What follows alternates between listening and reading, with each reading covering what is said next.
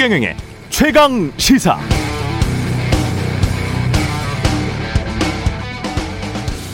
네, 정치학은 유권자의 마음, 경영학은 소비자의 마음, 언론학은 대중의 마음을 놓고 연구합니다. 그런데 우리는 유권자고 소비자고 대중이기도 하죠. 우리는 사람입니다. 그런데 사람이 사람의 마음을 완벽히 이해할 수 있을까요? 더구나 그 마음의 방향을 예측할 수 있을까요? 자기 자식이나 부모 마음도 이해하기 힘든데 다중의 마음을 완벽히 이해하고 예측한다. 거의 불가능하죠. 그걸 가능하게 해보겠다고 사회과학이 등장했습니다만 과학적 여론조사든 마케팅 리서치든 미디어 효과 이론이든 사회과학이 자연과학처럼 딱 인과관계가 매번 맞아 떨어진다. 그건 말도 안 되는 이야기죠. 이번 재보궐선거에서 참패한 민주당 지금 여러모로 분석하고 있겠습니다만 사후 분석은 뭘 해도 그럴듯하게 들리고요. 사전 예측은 뭘 해도 정확하지 않습니다. 본질적으로 유권자, 소비자, 대중의 마음을 사로잡는 건 그래도 사람입니다. 좋은 제품, 제대로 된 정책입니다. 진심 가득한 마음입니다. 그래서 그렇게 진정성이 보이면 그러면 사람들 마음이 움직이고 알아서라도 삽니다. 봅니다. 지지합니다. 그래서 혁신을 하려면 본질적인 혁신을 해야 합니다. 호박에 줄 긋고 수박이라고 정치 마케팅 한다고 사람들 그 호박 사지 않습니다. 호박이니까요. 소비자가 지금은 수박이다 라고 한다면 달콤하고 시원한 진짜 수박을 내놔야 합니다.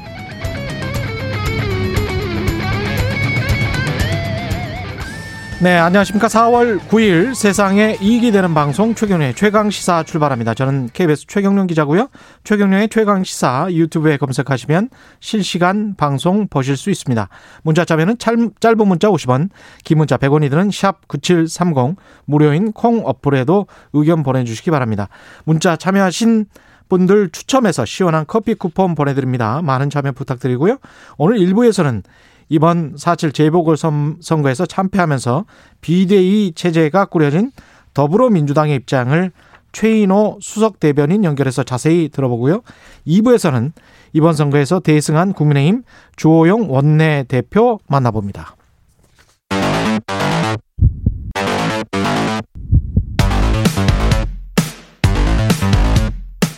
오늘 아침 가장 뜨거운 뉴스 뉴스 unboxing 자, 오늘 아침 가장 뜨거운 뉴스 뉴스 unboxing 시작합니다. 민동기 기자, 김민아 시사평론가 나와 있습니다. 안녕하십니까? 안녕하십니까? 안녕하세요. 가장 관심이 가는 곳은 더불어민주당일 것 같습니다. 지도부가 재보궐선거 예. 참패 책임을 지고 어제 총사퇴를 했습니다. 예. 김태년 원내대표가 철저히 성찰하고 혁신하겠다 이렇게 음. 얘기를 했고요. 일단 지도부 공백을 최소화하기 위해서요. 새 당대표를 예정보다 일주일 앞당겨서 다음 달 2일 선출하기로 했고요. 16일에 원내대표를 선출을 합니다. 예. 그러니까 계획보다 원내대표 선거는 약 한 달 정도 앞당겨서 치르는 거고요. 당대표 선거는 일주일 정도 일찍 치러지게 되는 그런 셈인데요. 예. 비대위원장은 삼선의 도종환 의원이 16일 원내대표 선출 때까지 맡기로 했고요. 음. 비대위원도 어제 구성을 했습니다. 새로 선출되는 원내대표가 비대위원장직을 이어받게 되면 도정환 의원은 비대위원으로도 활동을 할 것 같습니다. 우총 분위기는 어땠습니까? 어제 뭐 이런저런 무디 얘기가 많이 나왔는데요. 네. 가장 많이 나온 단어가 반성 쇄신이었다라고 합니다. 반성 쇄신. 네, 뭐 언론 오늘 언론 보도를 보니까 음. 내로남불에 엄격하지 못했다. 예. 뭐 정책에 세심하지 못했다. 이런 발언을 한 의원들도 있었고요. 예. 부동산 정책 같은 경우에는 기존 음. 기조를 좀 유지를 하되 예. 방법론은 좀 가다듬어야 한다. 이런 의견이 다수 좀 의견이 나왔다라고 하고요. 예. 아, 하지만 음. 검찰하고 언론 개혁 있지 않습니까? 예. 이 부분에 대해서는 여전히 의원들 사이에 인식차가 큰 것으로 지금 전해지고 있습니다. 음. 그러니까 더 강하게 개혁을 해야 된다. 예. 이렇게 요구하는 의원들이 있는 반면에 음. 이제는 통합의 모습을 보여야 한다. 예. 이런 의견을 펼치는 의원들도 있어가지고요. 음. 아무래도 이 교집합을 찾는 게 향후 지도부 선출 과정에서 풀어야 할 숙제로 지금 남겨진 것 같습니다. 기회가 되면 언제 검찰하고 언론 개혁에 관해서 여러 가지 이야기를 해봐야 될 것 같은데요. 네. 예. 그러니까 이게 혁신과 쇄신의 모습을 보여줘야 되는데, 음. 그러니까 항상 정치에서 그 오묘한 문제가 뭘 어떻게 해야 되는지를 모르는 사람은 없어요. 예. 뭔가 변하는 모습을 보여주자고 해요. 예. 근데 그게 다 아는데 그게 음. 잘안 됩니다. 하면은 그게 항상 문제인 건데 그 예. 지금도 이제 그런 이견들은 있는 것 같아요 내부에 왜냐하면 이 비대위를 구성할 거냐, 그 다음에 뭐 원내대표 선출하고 지도부 선출을 어떻게 할 거냐에 대해서 좀 의견이 분분했던 것 같은 게 그 전날 밤에 이제 최고위 긴급 소집해가지고 결론을 못 내린 거잖아요. 음. 그 자리에서 나온 얘기가 이 질서 있는 어떤 그러한 이제 정리가 필요하다 이런 주장을 이른바 이제 뭐 친문이다 이렇게 평가를 받는 최고위원이 했다고 최고위원들이 했다고 하고 음. 그 이후에 이제 의원총회를 거쳐서 지금 이제 그림이 나온 건데 그림도 보면은 어 뭔가 이렇게 그 권한을 많이 이제 내려놓고 뭔가 그 수습의 시간에 갖자 이런 것보다는 원래 하려고 했던 일정 이 지도부 선출 일정을 앞당겨서 하는 거니까 예. 조기에 혼란을 정리하고 원래 음. 이제 예정했던 그런 그림으로 빨리 가야 된다 이게 이제 읽히는 그런 그림인 거죠. 그러면 이게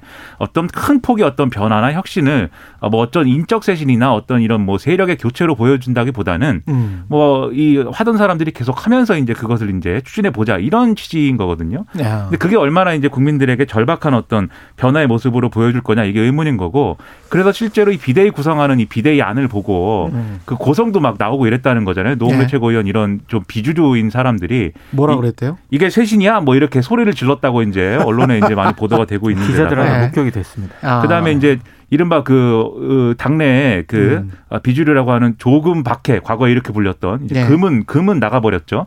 근데 조금 박해 중에 조와 이제 그 조홍천 의원 그렇죠. 예. 조와 해가 이제 얘기를 했습니다. 조홍천 의원과 김혜영 예, 전 최고가 얘기를 했는데. 예. 어, 조홍천 의원 이런 얘기를 했어요. 오만과 독선의 태도에 책임 있는 분은 가급적 당내 선거에 나서지 않길 바란다. 음. 이게 이제 당 주류에 속하는 후보들을 향한 메시지다. 이렇게 네. 해석들을 하고 있고 네. 김영 전 최고도 이제 조국 사태에서 당이 큰 실책을 했다면서 당시에 그 당의 어떤 태도나 이런 것들을 비판을 하면서 책임 있는 사람의 반성을 요구했는데 음. 결국은 그때부터 지금까지 이어지는 이 당내 주류에 대한 반발 이런 것들이 이런 식으로 나오고 있는 거고 이런 반발이 나오기 때문에 질서 있는 어떤 그러한 정리가 필요하다라는 반응이 또 주류 쪽에서 나오고 나오고 있는 그런 국면인 거죠. 이게 뭔가 이제 죽음의 10단계, 뭐 분노의 뭐 5단계, 뭐 이런 거 기업의 흥망성쇠 여러 가지 이야기를 하는데 거기에 꼭 들어가는 게 있어요. 그게 이런 단계에서는 항상 자기 부정이나 현실 부정을 합니다. 자기 부정이나 현실 부정을 하기 때문에 지금 조홍천 의원은 오만과 독선이라는 이 단어를 사용했잖아요. 네. 근데 이른바 이제 저도 신문 기사나 이런 거를 쭉 봐보니까 아, 이른바 이제 주류 의원들한테는 반성, 성찰, 쇄신, 혁신 이 이야기만 있어요. 네. 오만과 독선이라는 이야기 이 단어가 나오지를 않습니다. 이거는 지금 자기 부정을 하고 있는 거예요. 이게 지금 진짜 쇄신이 되려면 자기 부정의 단계를 넘어서야 됩니다. 진짜로 그게 성찰하고 반성한 거예요. 그러니까 반성과 성찰을 말로 어, 이 단어가 튀어나오는 게 아니고 아 우리가 오만했습니다. 우리가 독선적이었습니다. 이거를 진짜 느끼고 공개하고 솔직해져야 돼요. 그래야 뭐가 좀 됩니다. 속마음으로는 뭐 딴 생각하고 있는 거죠. 언론 생각도 할 것이고 근데 언론이 만약에 그 정말 문제였다면 2020년 총선에서 압승을 어떻게 거뒀겠어요? 언론은 구조적인 문제인데. 그렇죠. 예. 그러니까 그런 것들을 면밀하고 세밀하게 분석하지 못하는 거예요. 그러니까 이게 나중에 이렇게 가잖아요. 제가 기업과 관련해서도 모토롤라 같은 경우 있지 않습니까? 음. 스타텍 얼마나 좋았어요. 핸드폰인가요, 그게? 예, 스타텍이 네, 핸드폰이었습니다. 가난하게 자라가지고. 예. 100만 원이 넘었습니다. 이거 봐요. 저는 못 사는 핸드폰이에요. 예. 그때는. 구경만 했죠, 우린. 네. 그게 역시 스타텍이 90년대 중반에 네. 부유하셔가지고 그때도 4,300만의 아날로그에 우리가 고객들이 있는데 네. 전 세계에 네. 무슨 디지털이냐 이랬어요. 그랬다가 망했습니다. 그랬다가 망했어요. 그러니까 이게 언론 개혁이나 검찰 개혁이 필요하지 않다는 건 아닙니다. 제 음. 생각은 그게 필요하지 않은 게 아, 아니라 저도 마찬가지예요. 네. 예. 그걸 어떤 방식으로 할 거냐의 문제예요. 잘 그렇죠. 해야죠. 그리고 핵심을 해야죠. 그렇습니다. 언론 개혁이라는 게 우리 마음 우리 마음에 드는 기사를 언론이 생산하지 않는 것이 문제인 것이냐. 그렇지 않습니다. 언론 개혁의 생태계를 봐야죠. 그렇죠. 언론 개혁의 예. 주제와 과제들이 그동안 안 나온 것도 아니고 예. 쫙 펼쳐져 있는데 예. 그 중에서도 우리 마음에 드는 거, 우리에게 유리한 것만 선별해서 하려고 하는 걸 그걸 개혁이라고 부르면 음. 안 된다는 거죠. 그래서 혹시라도 그런 논의로 가지 않기 위해서 노력했으면 좋겠고 검찰 개혁도 마찬가지였다는 거. 음. 그래서 거기서부터 국민들의 마음이 떠났다는 거를 이제라도 좀 돌아볼 필요가 있다 이런 말씀입니다. 예, 혁신을 하려면 제대로 해야 됩니다. 예, 국민의힘은 김종인 위원장이 퇴장을 했고 그러면서 마지막에 또 뼈아픈 말도 남겼고 이건 국민의 승리지 예. 자신들의 승리로 착각하지 마라. 이런 얘기를 힘의 승리는 아니다. 그렇습니다. 이런 얘기를 하고 당을 떠났는데요. 네. 어, 여러 얘기를 좀 했습니다. 음. 그러니까 여전히 부족한 점 투성이다. 국민의힘은 예. 가장 심각한 문제는 내부 분열과 반목이다. 이런 점을 강조를 했고요. 그 서울시장 경선 과정도 언급을 했거든요. 그걸 언급을 하면서 외부 세력에 의존하려 한다든지 아니면 그것에 더해서 당을 뒤흔들 생각만 한다든지 음. 당권 욕심만 부리는 사람들이 내부에 많다 이렇게 지적을 했는데요. 네. 이당 안팎 중진들을 향해서 이 김종인 위원장이 좀 직격탄을 날린 것으로 보입니다. 어, 김종인 비대위원장이 일단 물러나서 조금 휴식을 가질 것으로 많은 언론들이 관측을 하고 있습니다만 네. 윤석열 전 검찰총장하고 손을 잡아서 조만간 뭐 대선에서 역할을 할 것이다. 여기에 좀 비중을 많이 두고 있더라고요. 실제 네. 김종인 위원장이 윤 전 총장이 만나자고 하면 어, 만나자고 하면이라는 다, 대화가 좀 웃깁니다. 만나자고 만나, 하면 네, 본인이 예. 만나겠다라는 얘기는 아니고요. 만나자고 예. 하면 만나보려고 한다. 예. 대통령 후보감으로 적절하다고 판단이 되면 예. 그때 가서 도와줄 건지 안 도와줄 건지 판단하겠다 이런 얘기를 했습니다. 이 상황이 대치동의 일타 강사가 네, 서울대 들어가고 싶어? 뭐 그럼 만나 볼게 한번. 한번 와봐. 아, 저는, 근데 다, 고액과외야. 뭐 이런 이 지금 시츄에이션이에요. 저는 다른 상황입니다. 다른 예를 상, 예? 상을 했는데 예? 뭐, 기획사 대표가 기획사 대표가 명함 주면서 예. 스타가 되고 싶냐고. 아. 근데 이제 그런 경우에도 두 두개 전제가 있어요. 예. 명함을 주기 전에 예. 일단 너는 어느 정도는 인터넷에서 좀 인정을 받고 와야 돼. 이런 게 하나가 있고 또 일타 강사의 예를 들면 예. 서울대 가고 싶으면 그래도 어느 정도 성적은 나와야 돼. 이게 있는 거예요 지금. 아. 그러니까 지금 국민의힘이 예. 좀 이제 뭔가 승리하고 이런 과정이 되니까 상대적으로 음. 이 국민의힘 지지층들이 윤석열 전 총장에 대한 관심이나 이런 것이 좀 떨어질 수가 있거든요. 그렇죠. 그게 이제 일부 여론조사에서는 조금 나오고도 있는 것 같은데 그렇죠. 선거 기간에 이제 좀 진행된 여론조사들을 보면은 윤석열 총장에 대한 대한 지지율이나 이런 게 좀 국민의힘 지지층에서 빠지는 그런 상황이 있습니다. 예. 그러면 이거는 사실 윤석열 전 총장이 자기가 정치에 참여 타이밍이나 이런 거를 정하면 서 풀어야 될 문제이기도 한 거거든요. 예. 그래서 그런 전제들이 좀 필요할 것 같고 그거를 이제 김종인 비대위원장 얘기하는 것 같고요. 음. 그리고 기 윤석열 문제도 중요하지만 결국 국민의힘이 자기들도 또 반성과 쇄신한다고 하는데 예. 이 국민의힘 의원들도 다 비슷하게 얘기를 하고 있습니다. 이번 승리가 국민들이 우리를 지지해서 뭐 이렇게 이겼다기보다는 음. 이 정권이 미워가지고 반사이익 본 거다. 이 얘기를 또 다 하고 있어요. 예. 근데 앞서 말씀드렸다시피 다 아는 문제를 또 아는 방식대로 푸는 것을 못 합니다. 보통 정치가. 그렇죠. 그래가지고 국민의힘이 당장 또 이 당권 선거를 해야 되는데 음. 그러다 보니까 이 당권 선거를 한 결과가 어, 지금 국민의 마음에 들게 우리가 변화를 충분히 할 수 있는 결론으로 나올 것이냐 아니면 과거 회기로 가는 결론이 나올 것이냐 이걸 놓고서 상당히 내부에서 지금 눈치 싸움이나 대치가 이루어지고 있고 음. 김종인 비대위원장의 메시지도 사실은 그걸 겨냥해서 어디 어디 당신들이 나 없이 변화를 충분히 해봐라 이런 메시지를 지금 줬다고 볼 수가 있는 거죠. 우리가 이 양대 정당들이 굉장히 크잖아요. 굉장히 큰 거대 정당들인데 여기에서 김종인 위원장이 한 역할을 곰곰이 보잖아요. 지난 한 10여 년 동안. 네. 그러면 김종인 위원장은 일종의 매기 역할을 한 거예요. 미꾸라지들을 막 모은 거지. 그거는 미꾸라지들만 있는 세상에서 다양성을 보여준 거거든요. 음. 근데 그 정당이 진짜로 다양해졌는지는 모르지만 네. 최소한 선거의 결과들을 보면 국민들은 어 다양해진 것 같아. 이렇게 느끼게 된 겁니다. 그게 아, 진... 여기서 아, 또 처음 들어봅니다. 그게 매기로. 굉장히 중요합니다. 굉장히 중요해요. 큰 제국이 생기거나 거대한 기업이나 거대한 정당이 생기잖아요. 그러면 다양성을 잃어버리면 그러면 그때부터 도태되기 시작합니다. 그러니까 그런 네. 분석으로 보면은 이제 국민의힘이 사실은 지금 중진이라든지 음. 이런 좀 정치적 권력을 많이 갖고 있는 쪽과 그 다음에 지금 지역구 의원들의 다수는 이 영남이고 보수고 이런 이제 공통 기반을 갖고 있는데 네. 원래대로 원래 정당 질서로 하면은 초선들의 목소리라는 게 음. 사실은 이런 이제 권력이 좀 강한 쪽에 의해서 묻히거나 줄 세우게 하거나 그러고 끝나거든요. 그렇죠. 근데 김종인 비대위원장이 이런 메시지를 내니까 지금 또 초선들도 호응을 하고 있어요. 그 음. 기자회견을 통해서 예. 이런 지금까지의 문제를 다 이제 극복해 나가야 된다. 그래서 어 이런 이런 이 개파 정치라든지 그다음에 구시대의 유물이 된 그런 보수라든지 영남 꼰대당을 탈피해야 된다. 음. 이런 메시지를 내고 있거든요. 그리고 그렇죠. 실제로 전당대회에 자기 후보도 내자 뭐 이런 분위기인데 음. 그래서 이제 거론되는 게 김웅 의원이라든지 윤희숙 의원 등등등이 있다고 해요. 근데 실제로 전당대회에서 이 카드를 가지고 승부를 볼 수 있을 거냐? 사실은 장담하기 어려운 것이고 그래서 이거 노력은 하지만 그 결과가 국민들의 눈높이에 맞을 것이냐? 아직은 어 좀 어 갈림길인 것 같습니다. 예.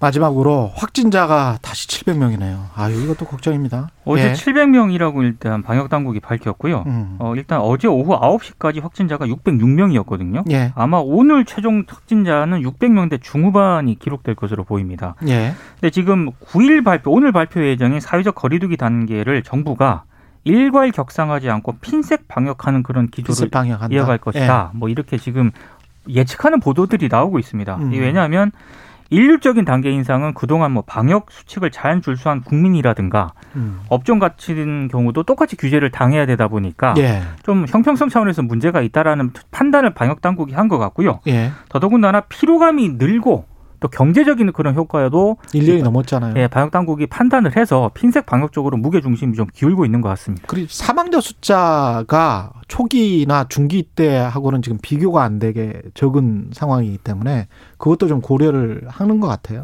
그러니까 예. 어느 정도 이게 확진자 수가 늘어나고는 있지만 음. 지금 말씀하신 그런 대목에서는 통제가 되고 있는 거 아니냐라는 판단이고 그렇기 때문에 병상 부족이나 이런 것 이런 것까지는 걱정할 필요가 아직은 없어서 예. 그래서 이제 이 정도의 확진자 수에도 불구하고 이제 지금 이제 방역 당국의 대응이나 이런 것들이 좀 미온적으로 보이는 측면들이 있거든요. 예. 그런데 지금 감염병 전문가들이 하는 얘기를 또 자세히 들어봐야 됩니다. 왜냐하면 지금 이게 지금 뭐 600명, 700명대로 이제 올라왔지만 음. 이거 뭐 1000명대, 2000명대 그렇죠. 되는 거 순식간이고 음. 그럼 우리가 지난번에 3차 대유행 겪고 나서 이 병상 확보나 이런 것을 사실은 1000명까지 수용 1000명 상황까지 사실은 예정하고 한 건데 예. 그 이상 되는 게 순식간이라고 하면 그러면 안 되는 거 아니냐. 음. 그래서 사실은 거리두기나 이런 것들을 강화해야 된다라고 지금 감염병 전문가들은 얘기를 해요. 예. 근데 지금 말씀하셨듯이 경제적인 어려움이나 이런 것이 있기 때문에 그런 피해를 자영업자들에게 강요할 수 없는 게 우리의 조건인 것인데 그렇죠. 그러면 네. 사실은 여기서 정치가 역할을 했어야죠. 음. 이런 상황이 다시 올 수 있기 때문에 이 자영업자들을 그러면 방역을 지킬 수 있도록 방역 정책에 협조할 수 있도록 충분한 보상이라든가 그리고 논의가 됐던 뭐 손실 보상이라든가 음. 또는 그게 아니면 충분한 어떤 지원금이라든가 이런 것들을 줄 수 있는 환경 그리고 음. 매출이 어느 정도로 감소했는지 실시간으로 파악할 수 있는 어떤 조건 이런 것들을 만들고 이런 것들을 이런 사태를 이런 사태에 이런 걸 활용할 수 있도록 했어야 되는데 사실은 무엇을 했습니까? 그것은 여야 마찬가지로 음. 재난지원금 한 번 준다 그래도 이것이 뭐 포퓰리즘이라느니 무슨 뭐돈 낭비라느니 이러면서 세금 펑펑 그렇죠 네. 논쟁을 계속하고 음. 실질적으로 된 건 없고 음. 자영업자들 우왕좌왕하고 뭐 이렇게 된 거 아니에요. 예. 그러니까 이런 부분에 대해서 방역을 어떻게 할 것이냐도 예. 고민이지만 예. 정치가 과연 그 역할을 했느냐를 지금 되돌아봐야 된다고 생각합니다. 예. 오늘 김민아 평론가 방언 터졌습니다. 제, 죄송하면 또 말이 많아져가지고 자중해야 되는데 네, 말을 뉴스, 줄여야 됩니다. 뉴스 unboxing 민동기 기자 김민아 시사평론가였습니다. 고맙습니다. 고맙습니다. 고맙습니다. KBS 1라디오 최경영의 최강 시사 듣고 계신 지금 시각 7시 38분입니다.